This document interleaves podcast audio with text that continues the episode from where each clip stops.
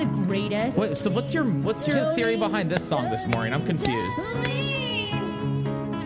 Um, another one of my icons. Dolly Parton turned 70 years old yesterday, everybody. Happy birthday, Dolly! Oh, Jolene! and her breasts are 50. right? I Didn't don't she- know. I mean, don't you think she's had those things redone many a times? Oh, so you think they're like new? Oh, I they're hate always to say, new. It's probably too late to spring this on you, but do you? Can you also find that "I Will Always Love You"?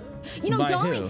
Dolly, Dolly Parton, Parton? She wrote that song. Oh. Do you not know this? I don't know this. Why would I What? know this? Am I schooling you on music right now? Well, yeah, you're schooling me on horrendous music, in my opinion. But I'm gonna be honest with you. I'm extra psyched about today's show. Really? And I have tons of energy today. ah, I can tell you have tons of energy. Wait, so when did they sing this song? I will always love you. Dolly Parton originally wrote that song. Really? Yes, the one that Whitney Houston made famous.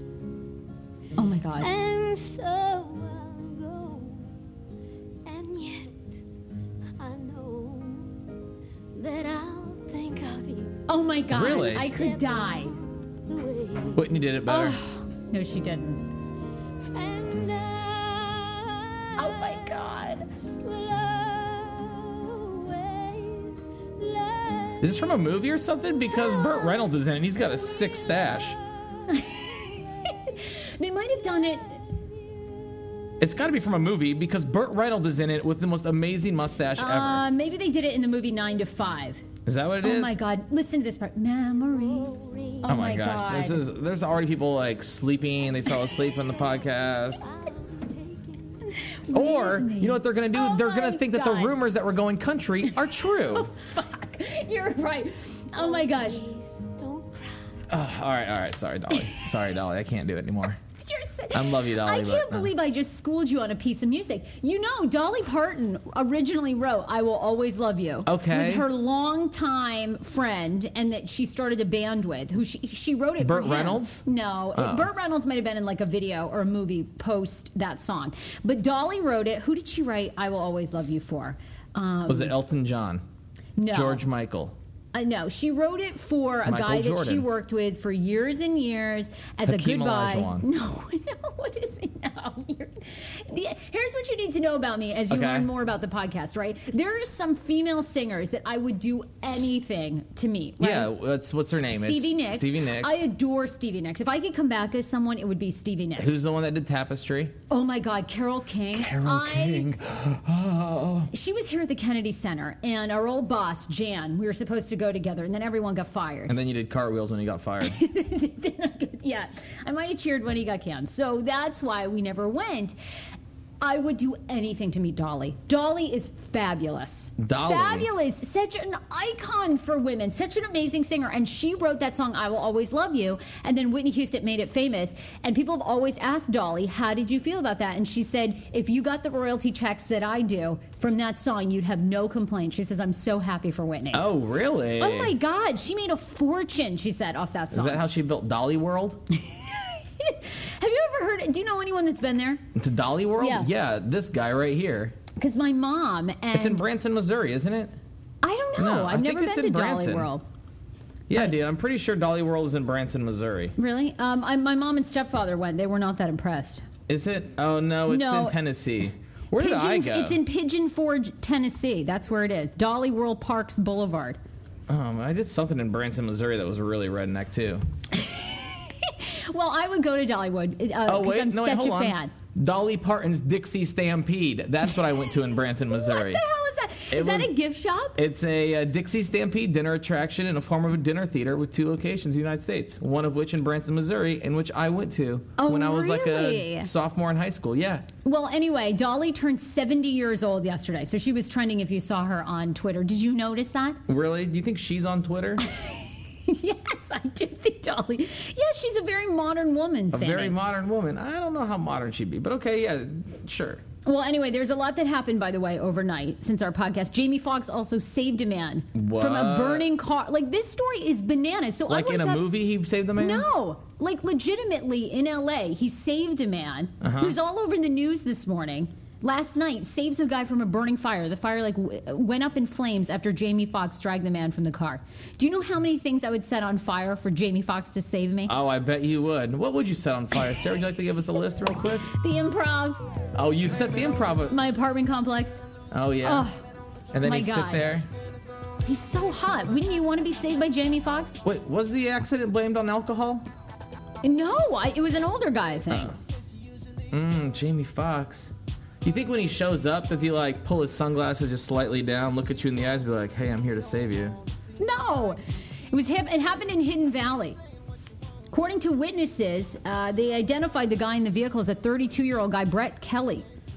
Uh, he was speeding westbound when he crashed his 2007 Toyota Tacoma around 8:30 p.m. last night, Oh, right so in front of Jamie Foxx's house in, Uh, in so we're LA. blaming it on the a- a- a- asshole drive.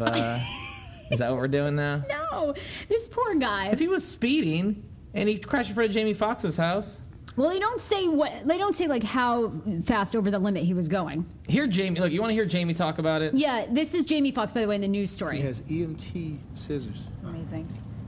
Hits the window, clear the glass. I, I climb in and I try to hit his um, his seatbelt, but he's hovered over, so the seatbelt is on him. And uh, so I grab the scissors from him, Oh, cut yeah. the seatbelt, Uh huh, Jamie. but the, it's on his neck. But we cut, it, cut it off of his neck. Sure. And then as the flames do come into the to the cabin, I lean back, but I think what it did, it it hit his legs. No, those Which flames are him because of you. Jamie. Your son's a fighter. And when he extends, he extends out of the cabin. Oh God, he's so Pull him out. hot. All right, I'm just gonna stare at him. He is pretty dreamy. I'm not gonna lie. Like, Would can I add him wanna- to my 35% hump island? Be honest. Yes. What would you? Jamie Foxx saves your life. What would I do? Yeah. What do you do? How do you repay Jamie Foxx for saving? How do I life? repay Jimmy Fox? Oh, pff, I don't even know how I would do it. And at this point, I can't even repay him. Just give him a boatload of snacks. I just give him a boatload of. snack No, what I would do is I'd probably offer him a handy and be like, if you don't want it, it's cool. I just heard some rumors in the press before. If not, but thank you for saving my life.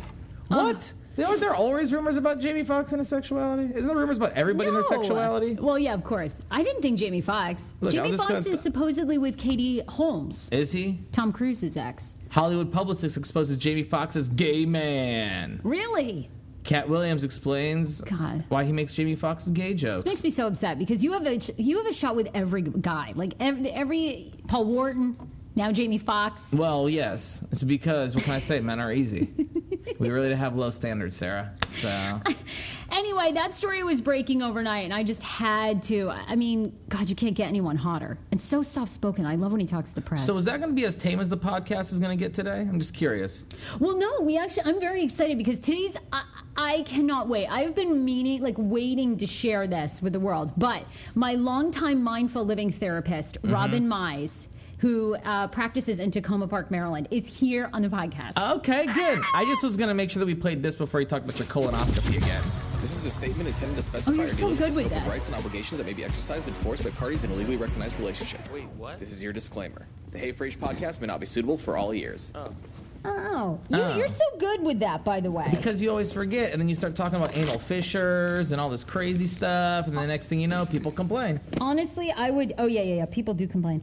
I'm looking for a tissue. Oh, Can you're we looking for a tissues? tissue. I was like, oh, I'm sorry. Is the am I, are we Oh, that? I, never mind. Never mind, Sharon. Sharon's our intern. I found one. Thank you. Yeah, yeah, yeah. I had to do the tissue. Look at real life I've get- podcast. Sarah gets snot. I would get very excited when we talk, and then I always am worried that I'm going to do like a snot rocket right Oh. on you one of these days. Oh, really? Yeah, so I always have to have a tissue in hand. Have you ever waters. been one of those people to sit there and just kind of like and like blow them? Like, you know, you ever see people like that? No. Always at the bus stop, I see people like no tissue, so you sit there and just Oh, like God, plug one so nostril and just blow it all out, and then they do the other.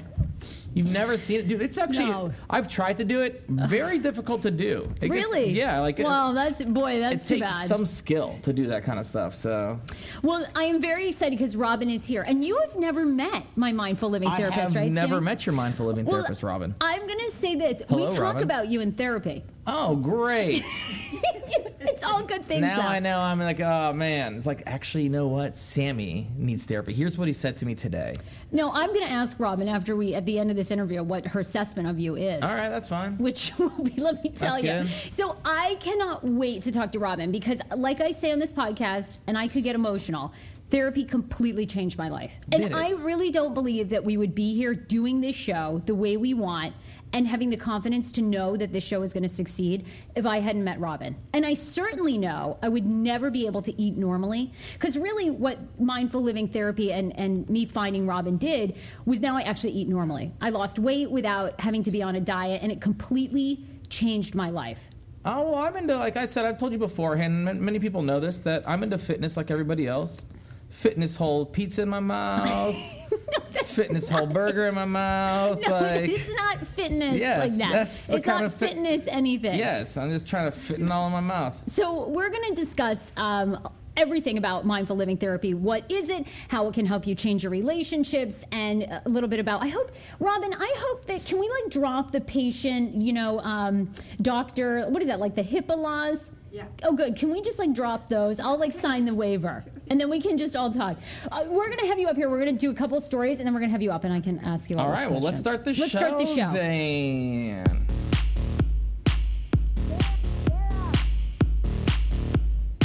Sarah from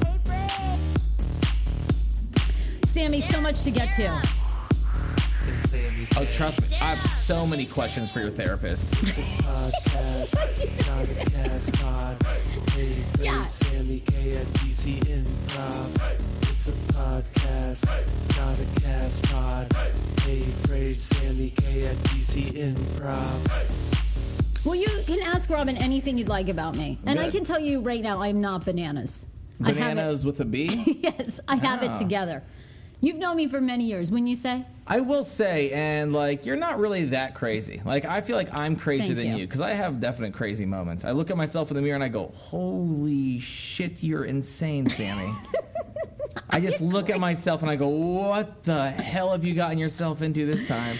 Oh my God. Well, there's a couple stories I want to get to, and I really think that this is probably one of the the issues that I want to address with you. Have you ever heard of the KonMari method? The KonMari method. Hashtag KonMari method. KonMari method. Because yeah. one of our listeners actually shared this with me when we when I was ta- talking about Robin being on, and this has, I guess, uh, it's something to do with like cleaning and purging your life. Have you ever heard of this? Okay, no, I have not heard about So this. So the whole KonMari method is trending, and I want to come to your apartment because here's a little inside scoop about Sammy that people might not know. You can be a little bit of a hoarder, or at least you were at your last place. Dude, I was, just, I was like, I just threw away everything in my apartment, in my last apartment. Well, I mean, in all, in all honesty, I do recall one Instagram picture that you put up of Slash, and in the background there were several garbage bags of just like clothing and trash and stuff, and people completely ignored the picture of your dog and was like, "What in the hell is going on in your Dude, yeah, I had a lot of shit. What can I say? well, what did you do with it? I want what that? That was probably from a party, man. But you have been known to collect things. I, I mean, I collect stuff. Of course, who doesn't collect things? Yeah, but what does your apartment look like now? Oh, now it's Can we honestly. see the floors? Uh, ye, sometimes, sometimes. It's just you. How can you accumulate? well, right now, do you stuff? understand? I have like literally, I have like hundreds of boxes just laying around my apartment right now. Why? Because of because all the stuff that we have. Yeah, I just have all these boxes of like plastic bags, labels, blah blah blah blah blah. So it is really messy, but I am excited to finally like my clothes, for instance. They're not all on the floor. I was actually thinking of getting a, a baby hamper, like a baby. What do you call it? A baby crib. Okay. and use that as my hamper because I was like, it's like a huge hamper. Why would I get a small hamper if I can just get like a crib and it can hold everything? Oh my God, that's a sign of a problem. That you're going to buy a baby crib and use that as your hamper. It's a great idea. Don't tell me it's not a great idea. Like, if anything, you're trying to judge me right now because you're like, shit, that's a fucking great idea. no, I I'm, should have thought of that one. That's a great idea. no, that's a sign of an. Why wouldn't you just buy a smaller hamper and, like- do laundry more often? And like I've always lived by, okay, the floor is the largest drawer in my closet. And I just consider my apartment to be the entire drawer. You need this book. Okay. I had never heard of this woman, but apparently she is like a huge cult following. Marie Kondo is her name, and she's the self described, quote, crazy tidying fanatic. Mm-hmm. She makes her money by not only selling these books that teach you about the hashtag KonMari method, she also does sponsored videos that show you how to fold things into tiny little squares or circles to help you place more stuff in your closet and make it look more organized. Now, the controversial part of what she teaches is that she often tells people you should go through your house, drawer by drawer, closet, under the bed, hold up an item, and does it spark joy? Ask yourself, does this item bring me joy? If it doesn't bring you immediate joy when you look at it, then you should get rid of it immediately. Okay. Well, I do that with a lot of things. Most of my stuff does spark joy in me.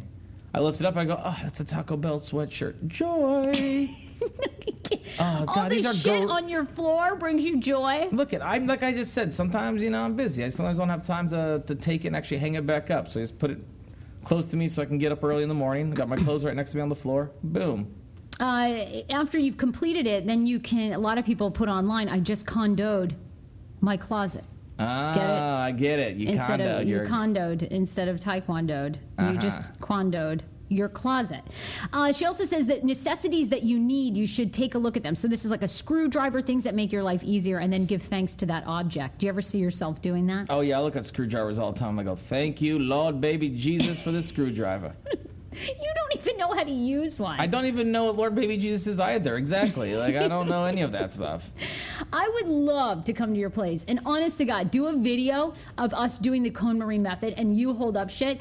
I bet you couldn't get rid of one thing. And I guarantee it Oh, doesn't I bring you that much joy. Well, here the thing, I just got rid of a bunch of clothes. So like, here the I don't. I'll, you did? This is breaking news. What do you mean? I moved, Sarah. We talked about this. I had to get rid of like over half my shit. I had to get rid of like all my good stuff too. My kegerator, my popcorn machine, my candy you did? machine. You of the popcorn? Why didn't you bring the popcorn machine here? well, because I, don't know. I just gave it to some charity. I was like, ah. Even our old boss liked the popcorn Yeah, I machine. know. Except for some, except for the janitor who was also our old boss, did not like the popcorn machine.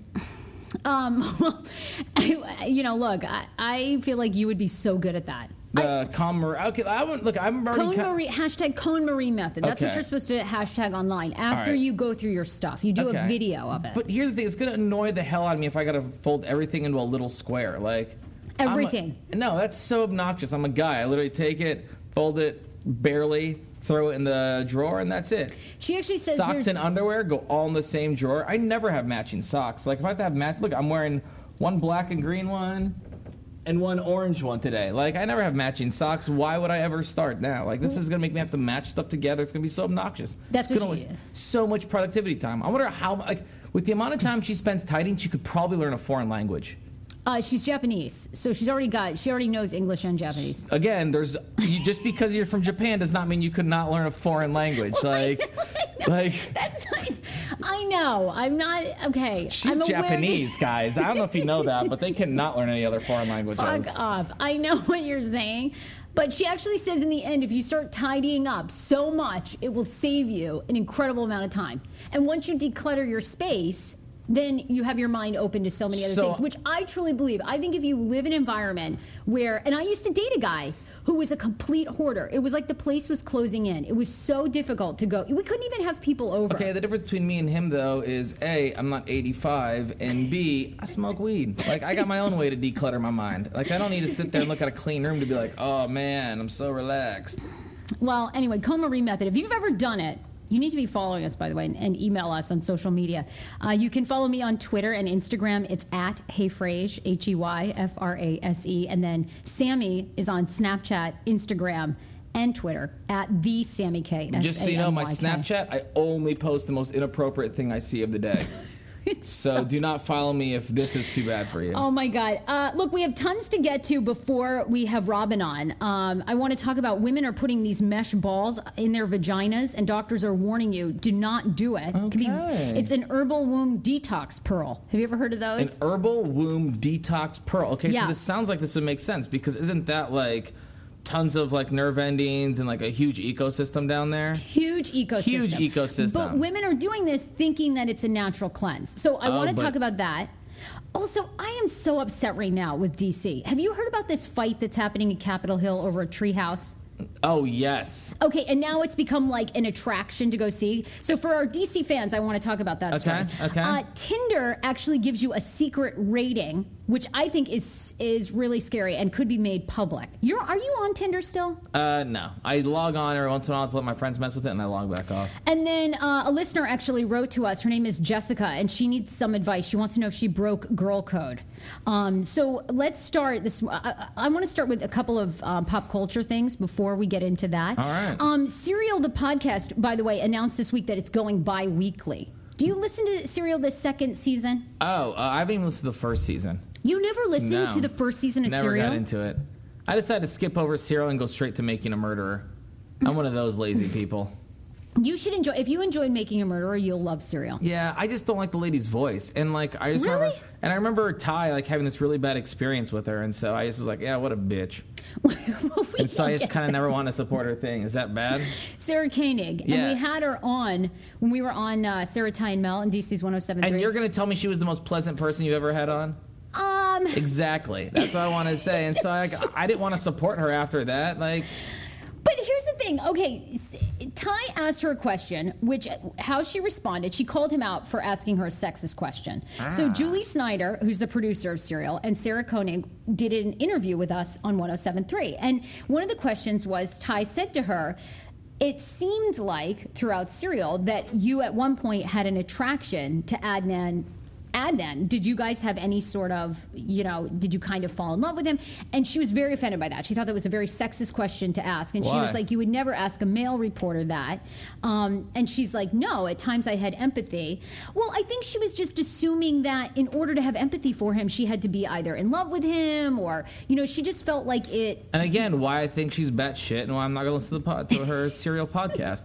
Well, I could understand her point of view. And I think the thing that they didn't like, which this is what I want your opinion on. Okay. And, and I'll share mine because this was a big New York Times story this week about them going bi weekly instead of weekly with this podcast. And we're in the podcast sphere. Okay. And here's what I like about the podcasting realm. And someone called me out for this, and I was like, oh, it's actually true. But you know, the podcast community really is uniting and supporting other podcasts, Mm-hmm. which is very different from radio. Yeah. Radio is not a supportive medium. Mm, yes, I would agree with that. Every okay, because every station I've ever worked for, I was told you can't hang out with other radio personalities. Oh personalities. no, they're from, such dicks to each other. of other radio stations. When we were at Hot 99.5, I was told I couldn't be seen out with Tommy McFly. Uh, in public, I mean, it was just it was a lot of bullshit like that, right? Mm-hmm. Yeah. And it's always, you know, you have to make a choice. You have to be listening to this morning show or that. And y- nobody in radio, I'm not going to say nobody, but in general in radio, a lot of people are not friends. You're not friends with other other personalities. Because you can't be. They don't You really can't. let you be. Yeah, they don't really And let you be. That was the part of radio I never understood. Because when you go to Fox 5, when I work at Fox, they're friends with people from NBC. They're friends from, with people from ABC 7. It, it was just so crazy to me how much radio was so like you're either with us or against us. Mm, That's why. But that's at least now. You don't have to worry about that. You're into the podcast love fest. But anyway, you know, when we were saying about how we want to take, down, well, I was saying I want to take down this American life and Mm-hmm. be number one under society and culture. A couple people emailed me and they were just saying, hey, you know, in the po- in the podcast community, it's about supporting people, and the cool part about podcasts is that you don't have to choose just one. And I thought that was an interesting point. Yeah, but make sure you listen to ours first. Is that what you said? Is that what you responded No. back with? No, I thought, you know what, you're right. And I think that's what I'm so drawn to about podcasting and why I don't want to go back to traditional radio is because I hated that shit. I hated being like, you can't be friends with Tommy, you can't be seen out with someone from WKYS. It was like, why? Who the fuck cares? Well, they did because they thought that all of a sudden, you know, people were going to start rumors, Sarah. I don't know. I know. You're talking to me. You're like rehashing old stuff that I thought I forgot about. So No, I'm gonna be. yeah. That's part of I'm therapy. not in therapy, Sarah. You are. well, exactly. I've worked. With I'm through these. completely content with forgetting and moving on. But anyway, I, that's what I like about the podcasting community. So I, think this is good for us to sort of embrace other podcasts. So with Serial, I always want to support them. But this article in the New York Times was just saying that this move for them to go bi-weekly, because this season they're looking at Bowe Bergdahl, okay. could potentially be a bad move. Because people are going to lose interest.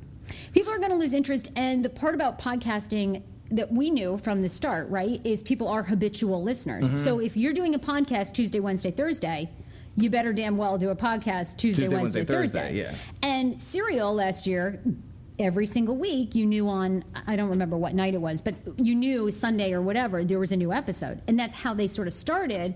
But with this story, Bowe Bergdahl's situation is just evolving all the time about his court case coming Mm. yeah. up. So, I, what's your take? I mean, look, I think Serial's so big, and by the way, they're getting three million downloads per episode still, even with the change. Well, I'm saying this like it probably makes more sense because with the Adnan Syed case, at least from what I gathered, it's been a long term case, right? Like oh yeah, he's been in jail 15 So years. So for a majority of those episodes, they could always just give you backstory and they could fill that up. But with this Bowe Bergdahl case, it's actually happening as we speak, right? Yeah. So they can't really give you updates every week if there's really no updates to give, you know? And that's what they're struggling with. There Yeah. aren't any. And it'd just be boring. Yeah, I mean, I hope it doesn't hurt them because I want to see them succeed. They are probably the most download podcast of all time so far. Mm-hmm. Um, but I think it's it's crappy that they're in that kind of position because people want more. Well, you know what? All I gotta say is maybe you should have been nicer to Ty. That's karma. no, Yeah, it's not. that's that's what I'm gonna throw it No, at. they weren't comfortable with the fame, which after talking to them, I totally understood. And they're very serious about the work. And they're saying, look, Adnan's situation and, you know, the girl that he allegedly murdered or didn't murder, I mean, someone's life was lost. Like families were impacted. So for it to become this pop, pop culture phenomenon and SNL to do a skit on us Yeah. really wasn't what we were going for. So I understand that. I mean, blah, I, blah, blah. I- but you think they complain when they're getting driven around in their Porsche? Doubt it. I know. Um, a couple other pop culture things to know about. Are you going to be watching the 10 episode FX miniseries, The People versus OJ Simpson? You've got it. February 2nd, getting a ton of buzz. It's supposed to be great. I'm very excited about this. by the Really? But hold on, I'll tell you exactly how it ends. He's he gets off. Boom. Now, why do you need to watch the whole thing? It's like ten episodes of what? It's for me to tell you what happened. It's like when I watched Notorious. I bring this up from yesterday too. I already knew how it ended. Well, David Schwimmer is in it, as well as John Travolta. Um, eh, they play, uh, Cuba Gooding Jr. is in it as well. Um, so, Wait, which one of the three is going to be OJ? So Cuba Gooding Jr. is going to be Mr. Simpson. John Travolta and Courtney B. Vance eh, and Courtney B. Vance as defense lawyers. Robert L. Shapiro and Johnnie Cochran Jr. Ah. Sarah Paulson as the prosecutor, Marcia Clark, and David Schwimmer as the Simpsons' confidant, Robert Kardashian. Now they say what's going to be interesting about this is that Robert Kardashian actually hated fame and was much much different than the current Kardashians that you see today. Because you Yeah. know Robert Kardashian is Kim and Khloe and Rob's biological well, father. supposedly Khloe's. Everyone's still that's up in the air. Doesn't everyone talk about that?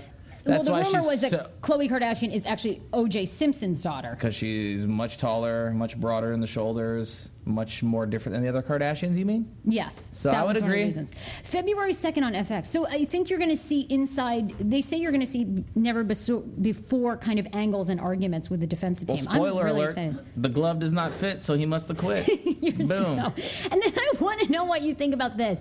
Do you think Full Frontal is Samantha Bee? Uh, she's going to launch her late night campaign to try and take on Colbert and some of the big ones on TBS. February 8th, the debut of her new weekly TBS series, Full Frontal, will have a woman trying to take on the late night sphere. What do you think? Wait, so is this her like actually doing a like an actual talk show? Yes. Well, no, a late night show. A so like a show. monologue, the whole thing on like TBS. skits, interviews yes. with celebrities. Yes. All right. So I believe she'll be on after uh, Conan O'Brien, who's also on TBS. Aren't there already like 17 late night shows going on at the exact same time? Well, yeah, but there aren't many women hosting. That's what's unique about Samantha Bee, Okay, who okay. used to be a daily, uh, the Daily Show correspondent. Okay. Because I would say in the mainstream there hasn't been a woman. Chelsea Handler did it, but she was on E. Yeah. I don't know. Would you really? But would still, you, TBS, is that really saying you succeeded? I, th- I think it is. TBS, though, isn't, I mean, It's where her launching uh, pad is going to be from Okay. TBS. So, what do you think? Do you think a female late night host will work? Do you think I'll they watch can it. I compete mean- with Kimmel, Fallon? well, I think the issue is like like with Conan's issue, like he's still really good at what he does, but he doesn't have the same oomph because he doesn't have that same network power that he used to have. You know? I, well, that is the hard part about And so I- TBS is who's yeah, watching. It's who's watching that, especially if you when you're competing against Kimmel, Colbert, I know. Fallon. That's gonna be a tough sell. It is going to be a tough sell. It is going to be a tough sell. Uh, let's do some click. We'll get into these stories here, and then we can uh, leave lots of time to talk to Robin. Because I'm very excited about me this. Me too. Yeah. Ain't nobody fucking with my click, click, click. So, Sammy, I was warning you about these herbal womb detox pearls, and now doctors are saying do not use these. These pearls, which are $15 a pop, are packets of herbs intended to, quote, cleanse the womb and return it to a balanced state. Women have been inserting them in their vaginas, and doctors are warning you that it could make you very ill and even cause viruses and sicknesses. Oh no! Yes. So wait, so some genius out there was Ah. like, "All right, I got this chamomile tea. What if you stick it up here?" Exactly. You should see them. They're like little mesh balls that are supposed to restore balance in your Oh, vagina. I'm actually looking at a video of some lady remove hers right now as we speak. Okay, well, this is kind of the gross part, right? So if you don't want to be grossed out, you may not want to listen to this. whoa, whoa, whoa! Uh, Now, on the website and reviews of these herbal pearls, as proof that the pearls are working, the Embrace Pangaea site features photos of the discharge. It's gross. A doctor says that these photos are only evidence that the pearls are not good for you. Quote, the vagina makes excess discharge when A, there's irritation, B, infection, or C, an absence of good bacteria. Oh my gosh, this is so nasty. Why am I still watching These this? could inflict long term damage, so they say be very, very careful. I love this. As you guys know, I'm into all natural stuff all the time. Mm-hmm. Well, if you've overplucked your eyebrows over the years, which I am really guilty of, and you're trying to. No, you have plenty of facial hair. I have plenty of eyebrows too. And I was used to using Latisse. You know, Latisse is um, a formula that will help you grow eyelashes, thicker eyelashes. Okay. And I was applying that onto my eyebrows, and you actually told me, "Oh dear God, you're trying to get You're more trying to get hair." a unibrow? I thought you were trying to connect it in the middle. no, I'm trying to grow out this stuff. Oh, oh, just that little front part. See, because you're supposed to take a pen, and your eyebrows are supposed to start. Like you put the pen right next to your nose. Yeah. And where the tip is at the top of your eyebrow is where your eyebrows start. You know but what? mine don't start there, do they? I know you have your therapist here. but I'm going to be your therapist right now. Sarah, know what? Everyone's individual and unique in their own ways. Why are you trying to sit there and fit into some sort of constraint? Because I conform to this stuff. Okay. Uh, you know what they're telling you? To use castor oil, which is an all natural, supposed amazing oil, according to bustle.com, that will help you grow your hair. You put a drop in the morning and a drop in the evening, massage it in where you want the hair to grow, and castor oil will help you. I love that tip. I Oh. want this podcast to be sponsored by castor oil. It's amazing soap. Do you know that? You do realize that castor oil is what they make a lot of lube out of, right? yes, So but it's na- all lube on- natural for you. You're just rubbing lube on your eyebrows. and lube will help them grow. this sounds like a joke to me. It sounds like someone's trying to pull a prank, like with these, like with these vagina herbs. When you say things like that, you know, you question if I actually read the story. You question. no, no, I don't question because I didn't read the story. I just is like, isn't castor oil one of the main ingredients in lube? I don't know why I know that, but I know that. It's a major. I only bathe with castor oil. Oh, Dr. Bronner's castor oil. It's amazing. You dilute it with a little water, put it on your face cloth. okay. Really good for you. All right. Well, I apologize. I had no All idea. natural, no chemicals, no perfume. Sarah I enjoy bathes with lube. that. okay. Um, I love this tip too. So, if you want to be very successful, how the two top percent think and balance their time is key. Business Insider has a great article out this week that most people live in a reactive state, right? So, they mm-hmm. work on stuff until someone distracts them. Then they react to what the other person needs. And this applies to if you're in business, right? You're going Okay. along in business, you, you don't really plan for anything major, you don't foresee some things, right? Mm-hmm. Happening. And then you're just in reactive mode. Well, now they're saying that the best way to get a- ahead, whether it's personal or bid, is business, is to block out one, two, or even three hours of time with no agenda and just literally allow yourself to think every single week. Do you do this? Do I just sit around because I have nothing better to do and just think about Yes. what I can do? No, because I've always got shit to do. Really? Yeah, I'm always running around doing stuff. I love this idea. Um, so they're saying, Business Insider is saying some of the most successful people will plan for just an hour where they sit, do nothing. We're talking no phone distractions, no television distractions. distractions. Maybe you're taking time just walking in the woods, um, eating quietly, and just thinking about what your future will be. Isn't that amazing? I think you need that with Snacklins. Sarah, I think I'm fine. I, got, I still got a lot of shit to do. I still have a lot of work to do. I'm just saying, I think honestly, you should think about it. All right, well, I'll think about it. Oh, All right. thought about it. Nope.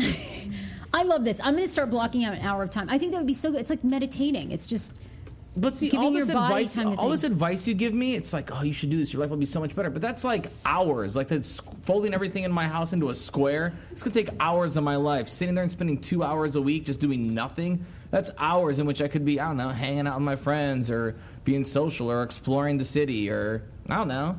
Well, you can do that if you can explore the city if you're being quiet and just not all these other distractions. Sarah, and it's think about city. Snacklins. What could what could stop Snacklins from being a billion Wait, dollar why wouldn't snack? I think about the Hey Frase podcast? Like, well, I would love that too. Will you think about what this podcast? could I do on the podcast Yes. to make it more less? I don't even know. Is this your number one priority right now? Yeah, it is. Oh, really? Yeah. Okay, all right. Well, Duh. yeah. I need you to spend more time thinking about because people want more funny from you. Oh, they want more funny from me.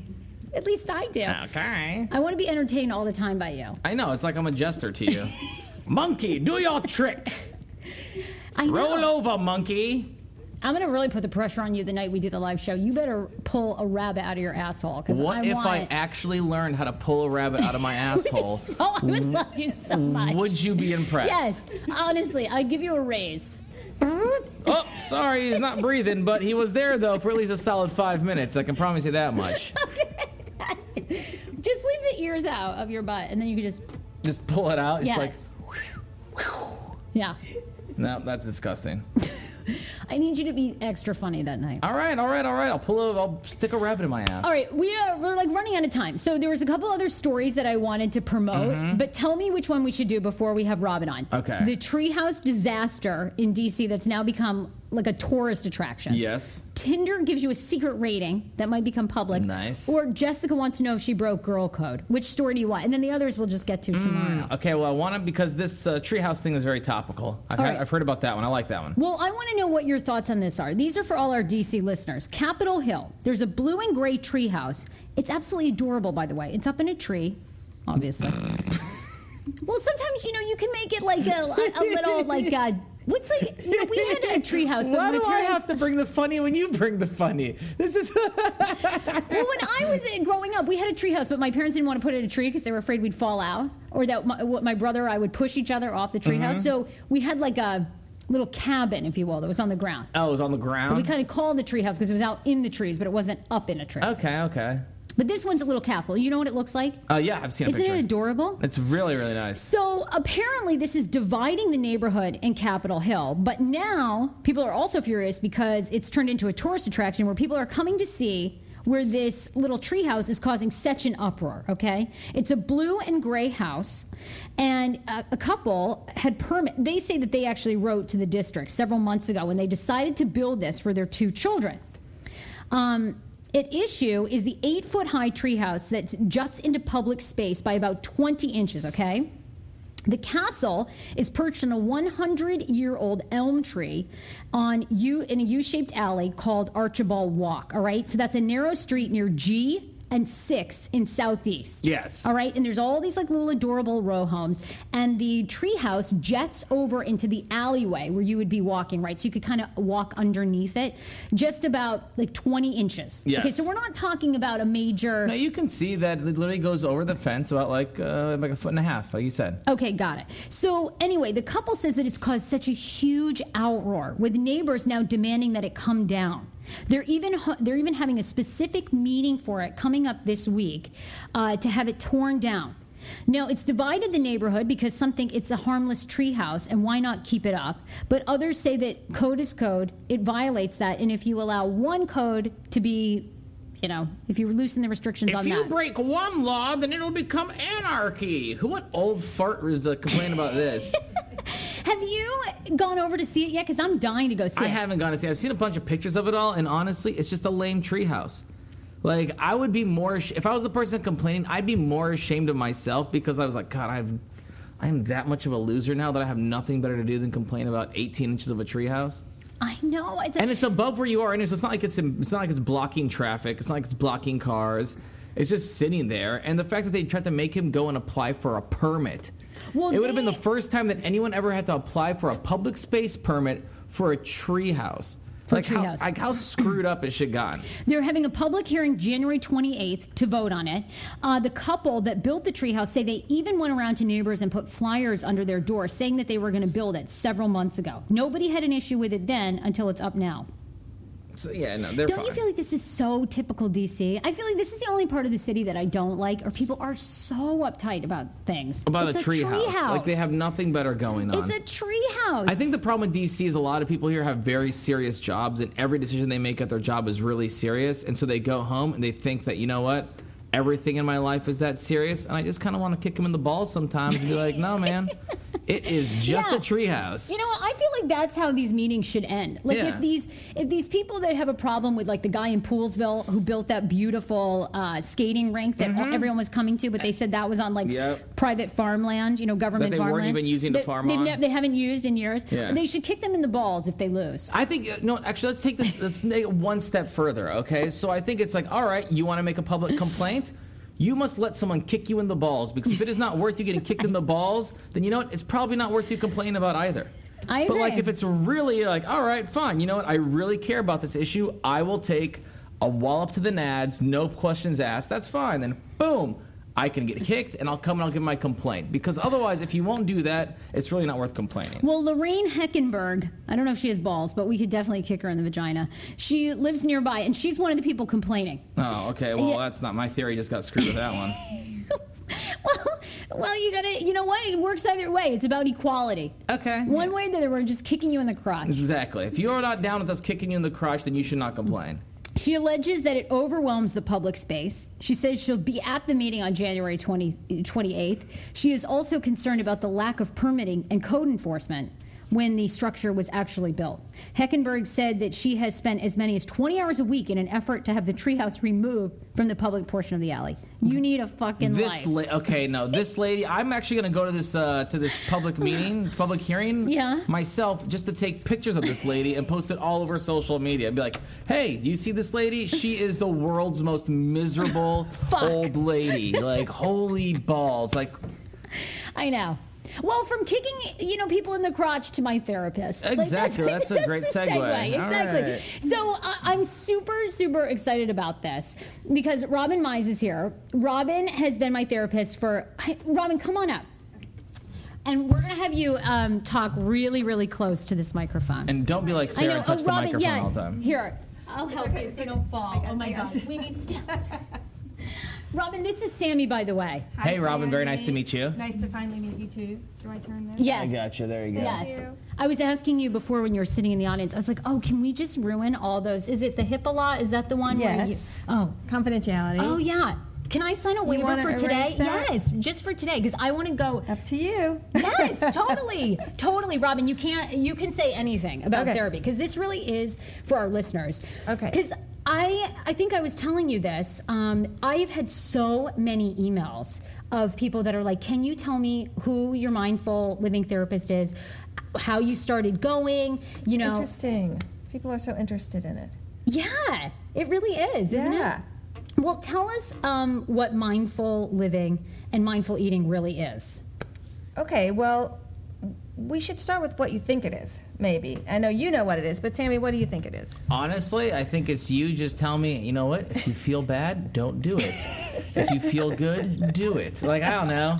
To me, it doesn't really see. I don't know. That's that's what I think it is. At least, at least that's how it's kind of. Uh, whenever you see like any sort of like mindful therapy or like life coaching like portrayed, they always make it seem like it's so abstract and so crazy. Right. That I'm just kind of. That's kind of what I feel it is too. Like you have to meditate or something. Like you have to, be- sit there, yeah. Like no, I'm. I meditate with three straws in my ears because you know it's something like that. I just If you're not meditating 45 minutes every morning, then you're not being mindful enough. Exactly. I don't know. I don't believe in that stuff. So. But mindful is not you. I mean, meditation helps you be mindful, but it's not what it's really about. And I, Jack Kornfield calls it loving attention, which I love. It's kind Loving of better. Loving attention. Mindful's become such a catchword these days that it's really about just being awake, trying to awaken to whatever your patterns are, being tuned into what your inner life, what's going on in your emotional life, so you're not reactive in the world. Yeah. And then once you know what's going on, you don't judge it.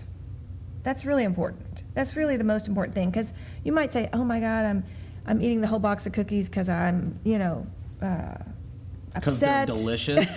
Well, I used to hate Yeah. myself, so it would be like, Yeah. oh my god, I feel like I'm never going to succeed. I'm ugly. I Right. hate my body. I'm never going to be naturally thin. And then I just start eating, and then it was just It's more like a trigger for negative. eating. The more you judge yourself, the more you s- spiral into these false refuges that are addiction or overeating or whatever it is. Well, and I think too, you know, Sammy and I, part of the reason too I wanted to have you on is Sammy and I have such a different kind of outlook about therapy. And I think a lot of people, I'm sure you see them all the time, Uh-huh. I don't think really understand like what therapy is about. Like I, and I want to talk to you about this part of it because we'll just talk about every, every, every, everything. Okay. But I think a lot of times, um, even if like I never had any childhood trauma, right? We've talked about that. Like I had wonderful parents. They were great until you know my family unit really exploded when I was 15 and my dad passed away Right. from cancer. But so I had a great childhood. It wasn't about that. But I think what people need to know about therapy and why I wanted you to be on today is just it's nothing major had to happen in your life, but it just is so good to guide you through what is currently happening, whether it's a work situation, whether it's personal dating, you know. And I just think for me, there were things that were, were happening in my life over and over that never seemed to be progressing. And that was sort of my sign Yes. that, like, hey, I need to seek some other help because, Right. like, the weight is always an issue. And on top of that, you know, I was, I was in a work environment at the time that was very, very toxic, but I couldn't really figure out what was toxic about it. Right. It's exactly what is what mindfulness or awareness does is it's like turning the lights on in a dark room. Yes. If you keep repeating in patterns in your life of behavior, of negative behavior, you find yourself in the same bad relationship over and over.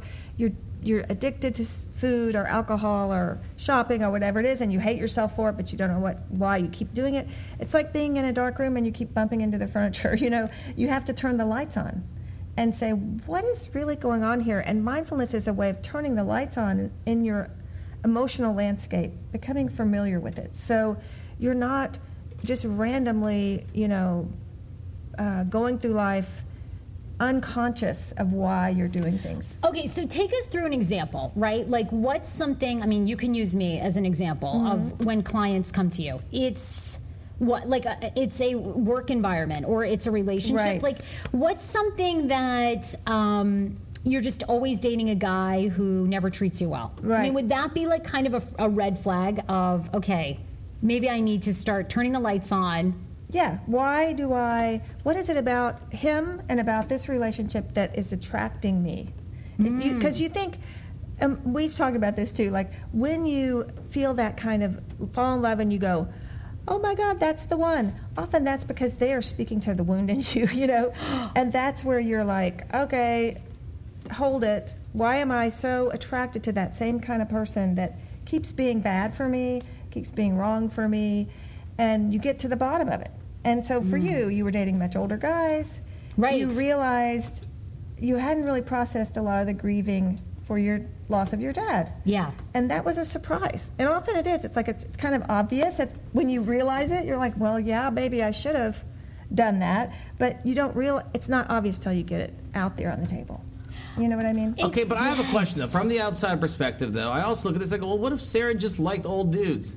Like, what? I guess she does. Does it have to be that she was actually filling in some sort of void? Well, no, but if she if she does, then it wouldn't come up as a problem. And Oh. also maybe she realizes why, and she's still like, yeah, but I still do. So, Okay. you know, but it was not something you were happy about. You were like, why? No. Why do I do this? No. Yeah. Because, I mean, for me, I feel like probably, and I know I hate drawing lines in the sand because Mm-hmm. we've sort of like, I love, one of the many, many things that I love that you have given me is nothing has to be black or white. Like everything can be in the gray, you know, Right. to some extent. And I love that because I just think the older guy thing was really seeking these, because the relationships I was in, these guys were more like a dad. You know, Right. they were very like attracted to kind of nurturing me and, And you know, and then bossing you.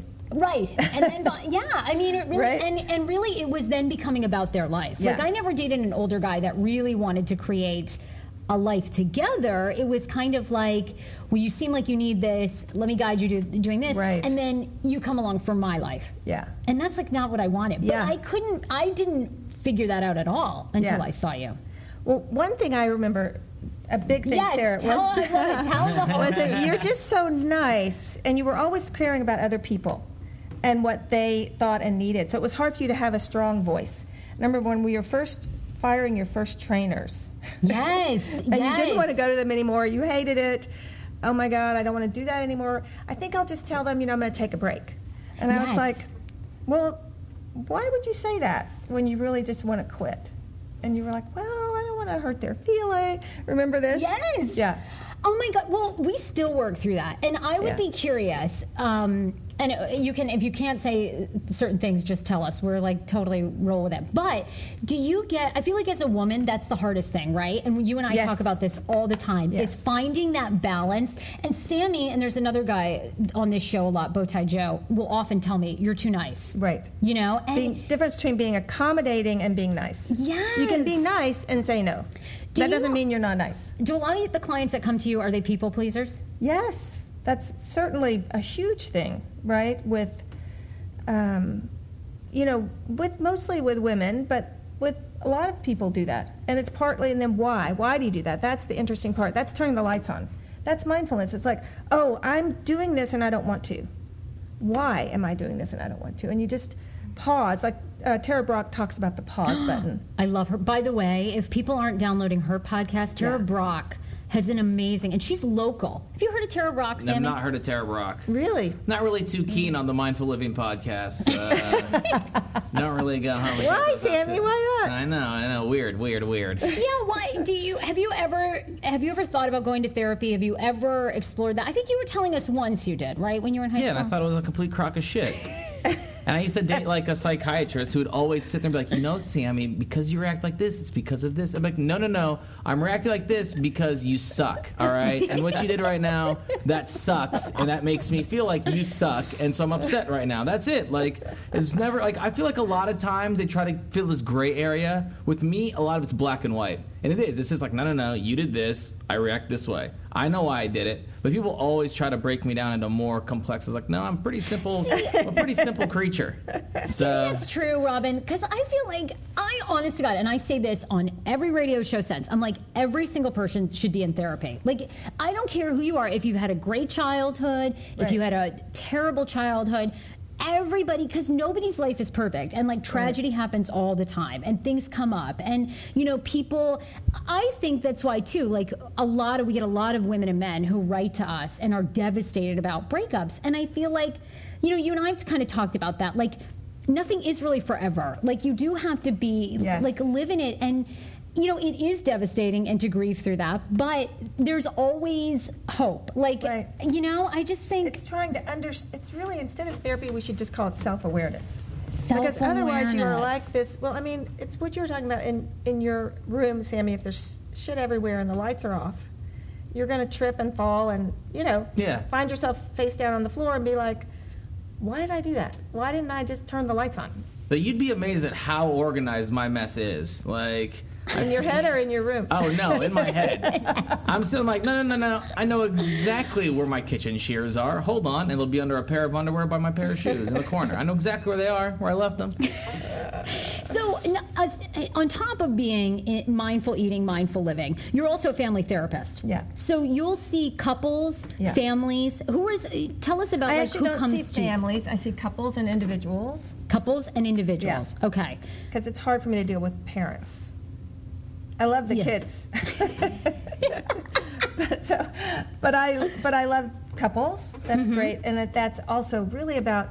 We're just talking about emotional intelligence, right? Which you can say is self awareness Mm-hmm. and self regulation, and then thinking about the other person in your relationship. So so Mm-hmm. having binoculars instead of just a telescope, your own vision of what's going on. You see it through your view and their view, and then you get the whole picture. You know how much better it is when you're looking with binocular vision. Yeah. So that's what couples therapy is mostly about. It's like helping people see the, the secondary emotions are the anger and you suck stuff, and then there's the primary emotion of I just feel uh, abandoned by you when you withdraw. yes. I feel blamed by you when you're criticizing me all the time. Oh my God, yeah, Dan and I have been through that. Like, it's Mm-hmm. just, that's what I think is so amazing is like what people don't realize about therapy and mindfulness is your relationships are so much stronger Yeah. and so much more intense when you get to the, you know, all kinds of things like you were talking about Mm. anger, um,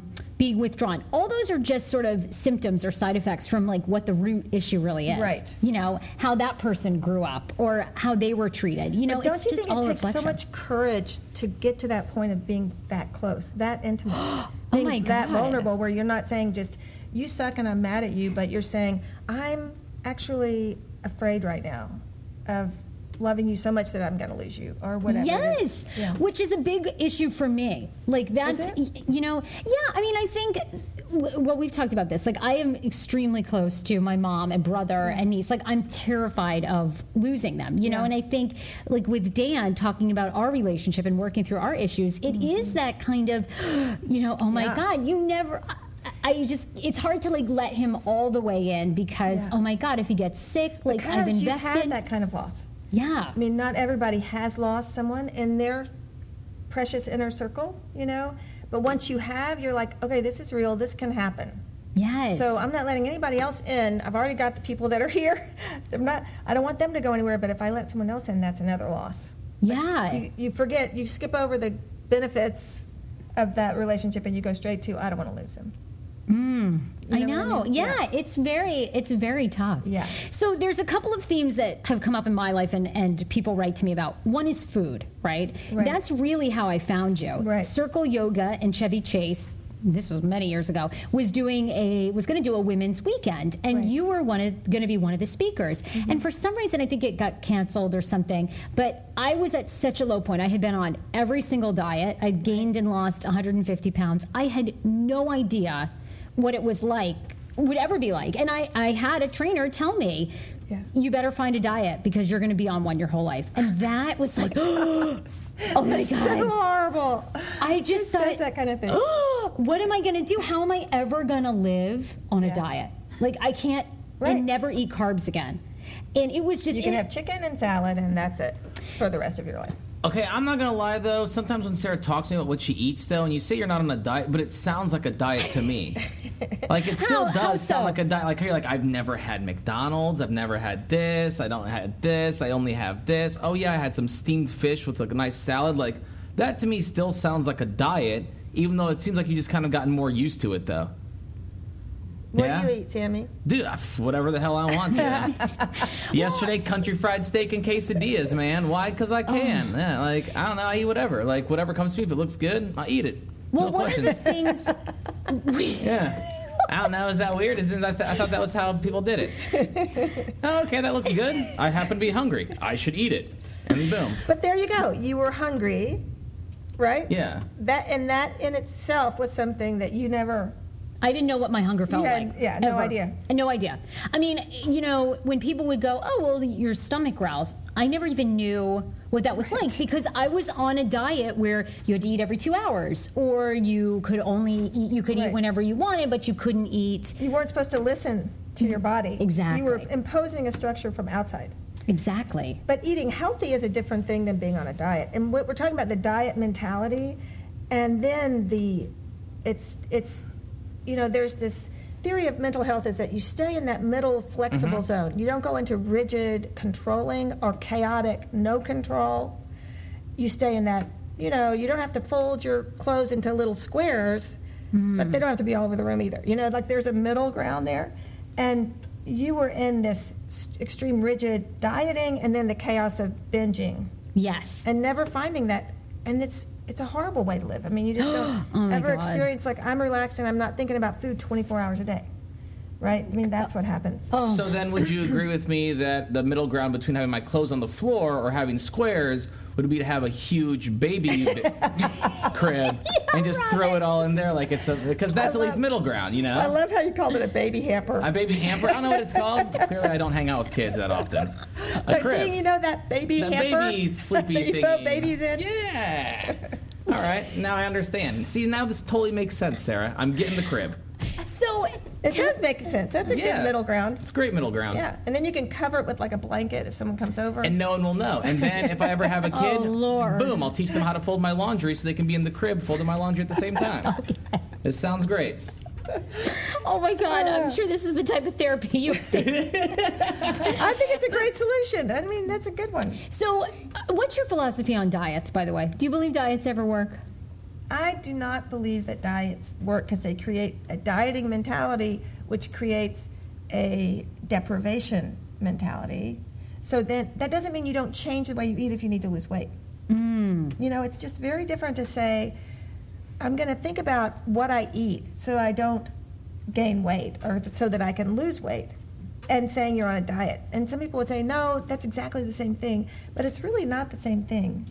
And, and that's why people that are chronic dieters are like experts on losing weight, mm-hmm. but they can't lose weight. And that's because they're always dieting and then they're, even if they do lose the weight, they swing back into overeating because they've been deprived. And so you can't have that feeling of deprivation. It has to come from a yes place. Like I'm mm. saying no to these things because there's a bigger yes in me of I want to be healthy or I want to lose weight. Where if it's just a dieting mentality, it's just no, no, no, no, no, no, no. Mm. Until you get to this yes, yes, yes. You know. Yeah. It's, it's is this making sense? Yeah. it's Yeah. very lopsided, is what you're saying. Kind of, you Yeah. get a lot of extremes, Exactly. and those are what not good. Look, I learned something. Extremes, not bueno for me. so, Um, I, re- I Do you diet, Sammy? uh, no, no. I did one time uh, because I got this endorsement, so they were paying me tons that of money to do it. terrible too. By the way, What was it? Like Well, a- here the thing is, they pretty much I kind of read into it and figured out what they were doing. They gave me all these pills and stuff, and so I just started taking just the fish oil, and then I worked out, and I was pretty much just like lost the weight so I could make the money, and then boom. I don't know. gained it all back. Whatever. I mean, but I haven't though. Like I lose it still. Like I'll probably go up and down over the course of the year, twenty pounds every year. And it's not like it's not like I mean to do that. It's just shit gets crazy. Like oh, I was in Malaysia or I was traveling around Asia. Okay, I was walking every day, drinking a ton of water. I just happen to lose the weight, and then I come back, get a little bit lazier, and do that, uh, and then I'll gain. But that's because you're young and your metabolism is so healthy and fast. As you age, what happens is people tend to put on about five pounds a year accidentally. You know, like they get that up and down thing. Oh. And then suddenly it's just oh. a five pounds a year, and then suddenly you're my age, you're 58, and you're 20, 30 pounds overweight. And that's why my dad doesn't look the same he did in his wedding picture. Okay, makes sense. makes sense. Robin, uh, what about? I mean, I read an interesting article a couple weeks ago that came out that was essentially saying that really the gaining weight and why we're so heavy in America is there is an emotional component to it. Do you find that most of your clients, including me, that come to you, it's all being overweight and eating issues is emotional? There's some underlying issue. No, but I, no, I don't think so. There is, there can be, there can be, and that's when you're using it as a, it's an addiction. You're using Hmm. it to deal with your emotional issues, like you would any like alcohol or shopping. It's a what Tara Brach calls the false refuge. But then there's this other thing, which is just as you age, it's, and if you just have a are eating too many calories for the age you are, and you're just gaining weight, and you're like, I don't know why, you have to then think about being mindful about how do I want to, what do I, what am I saying no to so I can say yes to this? I think that being skinny is not necessarily like the be- most important thing. Like I think that we should expand our view of what is okay to look like, right? Yeah. And that's that whole movement. What's it called? Um, healthy at any weight? Is that what it is?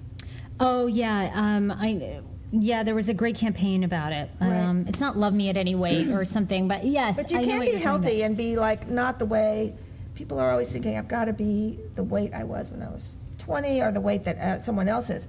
You have a healthy range, you know. and naturally, it's going to change. And yeah, but there is an unhealthy place to be, which if you age in that being 50 pounds overweight, you're going to wreck your joints, you're going to be unhappy. So, you know, I don't think it's always an emotional thing. But food is emotional, right, for all of us. Oh my god, Makes us happy. Oh my gosh, I've eaten some food that made me cry. It was so delicious. See? like easily, easily. And you're a baker, right? Yeah, man.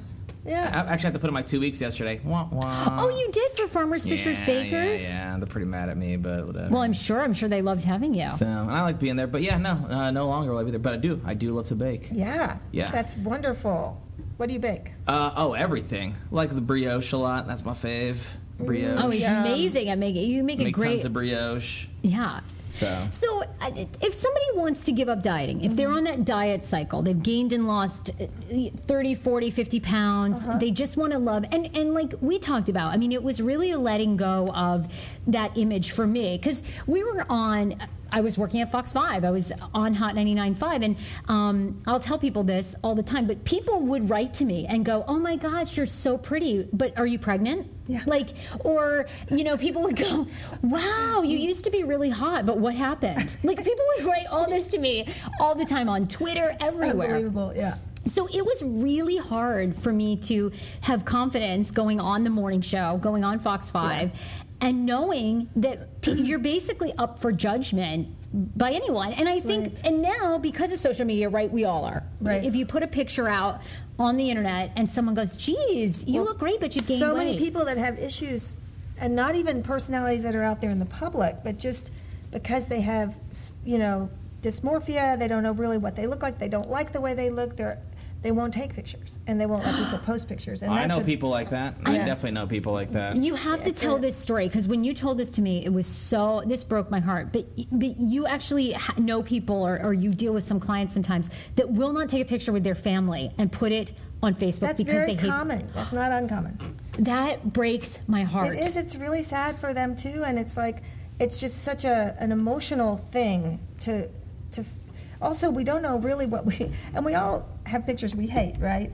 But getting congruent with who you are. It's okay. The size that I am. It's okay. You know what I mean? Inside Yes. is a really hard thing to do. It's not a small thing. Well, I have a question. So, okay, so like when Sarah posts a picture, right? She said people to like, "Oh my God, da da da, you're so hot," or "Oh my gosh, looks like you gained weight. What's wrong?" Like, but yet I can post a picture where it clearly shows that I am way hairier, way bigger, way different than I was, and even if maybe one person says something, it just rolls off my skin. Like, is like, what do you think is the true root of that? Like, why is you know me as a guy just like, oh, it's either I, a I'm not even getting the attention, and b it doesn't bother me. But then Sarah, it seems like she gets all that negative attention. Yeah. You know, is that you think is that like I don't even is there is that a question you can even answer?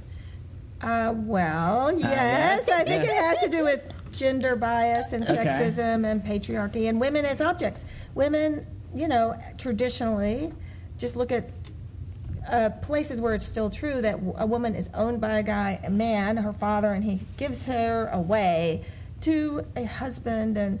Well, I um, guess my question because a lot of times it's women that write this on Sarah's thing. So what is it like mentally that's making them go like, oh, you know what? Even though I know this is some patriarchal, you know, like BS, like you know, I'm kind of being forced to do. Why am I still writing it? internalized sexism. Yeah. Just like internalized, you know, racism or homophobia. Mm-hmm.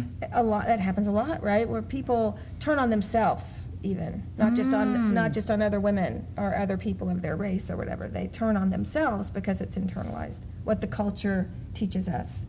But you're so right. I mean, women have have to deal with it much more than men do in terms of body image and weight and whether we diet or don't diet, but it's very much, in a, I mean, it's everywhere, but really here in this country, it's so hard for girls to get past puberty without being shamed and stuck on a dieting treadmill.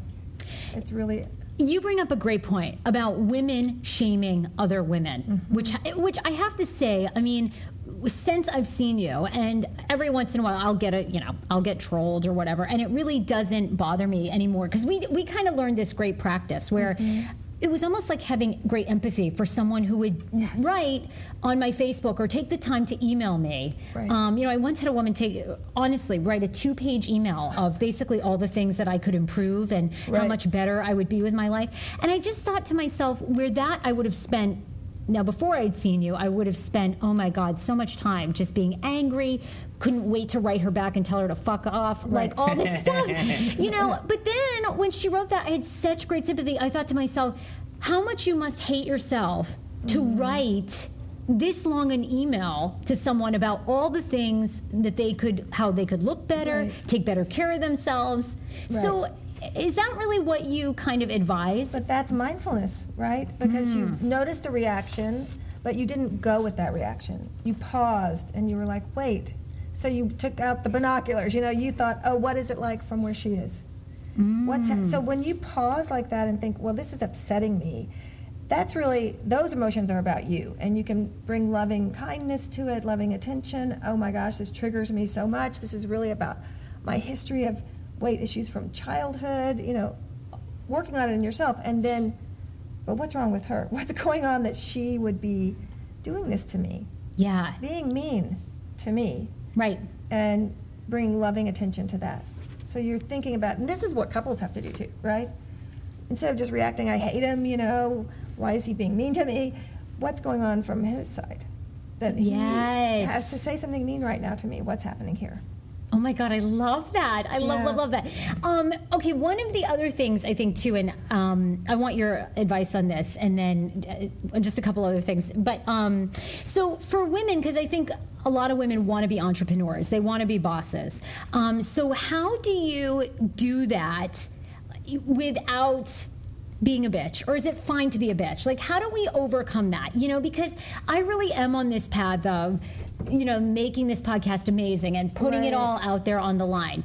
And I just see myself sometimes still being way too mm. nice. Like, Yeah. do you think you have to be a bitch to succeed? Wait, can I answer this question? Because if I'm the one that's going to be bitched at, the answer is no. All right. No, I But if you're saying adore you. hypothetically speaking, I then yes, answer go away. Go away. I adore absolutely. you. No. Yeah. What do you think? No, I don't think. But what is that? I hate that word. Really, being a Bitch. bitch. Yeah. Yeah. There's no equivalent, and we can't say a guy's being a bitch. I mean, we can say it, but what does it mean? It means does it mean you're being assertive and um, strong, or does it mean you're being, you know, annoying and nagging? You know, it's like why? How do we? In other words, how do we be assertive and strong, and it's okay if we're assertive and strong? And that book, uh, Lean In. Which, as So you know, good. It's a really good book. I have mixed things about. it. I think everybody should lean out instead of everybody. like men should lean out instead of women leaning in. But I do think that it speaks to this really strong way. Yeah, that's That- a Sheryl Sandberg book, yes. by the way. Yeah. Interesting how read. can women just? that- And she talks about how in in meetings where there's, you know, women that are top of their class at Harvard Law and everything will defer and be and be well. This might not be a good idea, but you know, instead of just like I have a good idea, and I'm going to say it, and if you don't like it, screw you. You know what I mean? That's just we're taught to be accommodating. I mean, it's been so interesting because launching this podcast and turning down a job, and you know, um, it's just put myself all out there, and uh, Yeah, you really know, has. Yeah, it, and it's been, I think, too. Just you have changed my life so much. And one of the other things you taught me is that. No matter what, you're going to get people that criticize you, don't like you, but Right. so what? Right. So what? You know, I mean, that's what you really helped You give mean me. thinking like you don't you don't have to please everybody? you don't have to please everyone because Yeah. you're never going to anyway. Right. Exactly.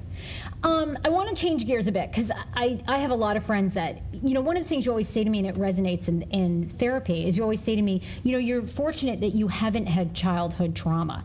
And Yeah. I think when you say that, what you're meaning is that you weren't abused, you weren't sexually abused, you weren't Mm-hmm. Right. raped. As what do you say? Because I've had friends that have had those experiences, and fr- as a friend, I feel like their life and relationships remain very, very toxic because Mm-hmm. Right. they haven't dealt with those issues. Right. And I mean, like I said, everyone I meet, I go, oh my God, therapy. Mm-hmm. Don't care how happy you are right now, therapy. But for people listening who maybe have suffered Yeah. that childhood uh, trauma, um, I think what I hear a lot of times is they don't want to go back and rehash it. Right. What do you say to people like that? Trauma therapy. There are so many really good trauma therapists, and the ways that people, the what we understand about trauma today, and how we deal with it when you're trained as a trauma therapist. Which I've done a little bit of training, and I'm not really. If someone came to me with severe developmental trauma, like through childhood, I would send them to a trauma therapist, and it's really not about reliving it.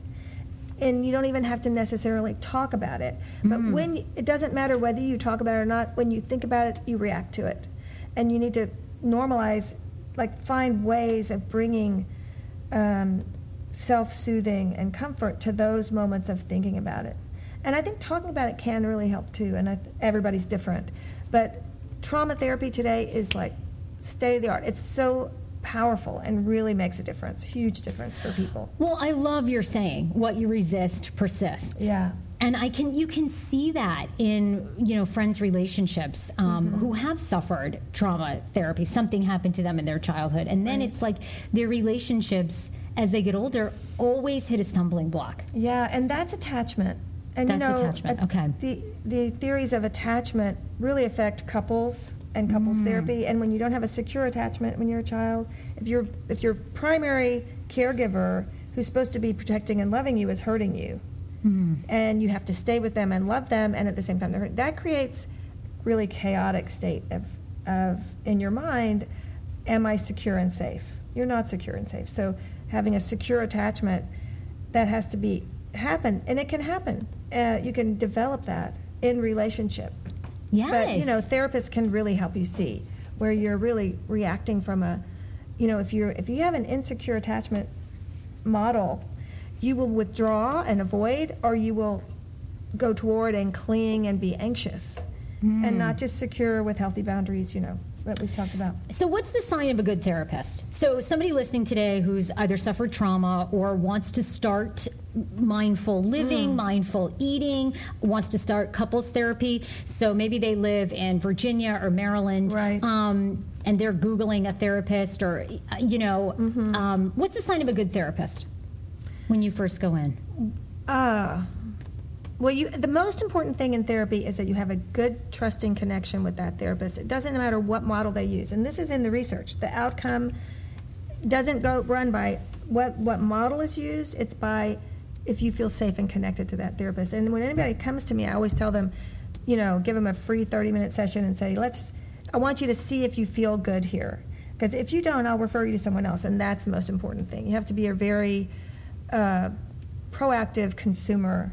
You're the the client is should be in charge of that. So if you go to someone and it doesn't feel right for whatever reason, just say, "Yeah, this doesn't feel right. I need someone else. Can you refer me to someone else?" and it shouldn't be that. personal. Then this is the part where Yeah. therapy is both a business transaction and it's very personal and it's very much of a relationship. So you have to be willing to say, you know, no, this isn't right, right? And Yes, yeah. And same with couples therapy. Both of you have to like that therapist and feel safe and comfortable. Yes, and you told me that right from the start, which Yeah. I loved, loved, loved. Right. Um, s- okay, so Sammy, and I want to ask if you're taking on new clients because people always ask me about you. Um, Sammy wanted to ask you yesterday. Do you think I still really need therapy, or do you think it's just become like a religion for me and a, and like a crutch? That was I was gonna wait till the end to ask that one because I was curious, like you know, like does she really truly still need it, or is it more or less like kind of like a, like a religious thing, like she's kind of going to church every Sunday and it just kind of helps her I'm gonna go renew her faith, you know? Yeah. Well, it's I'm a collaborative therapist. I leave it up to the client. You know, I don't say like you're Oh. done.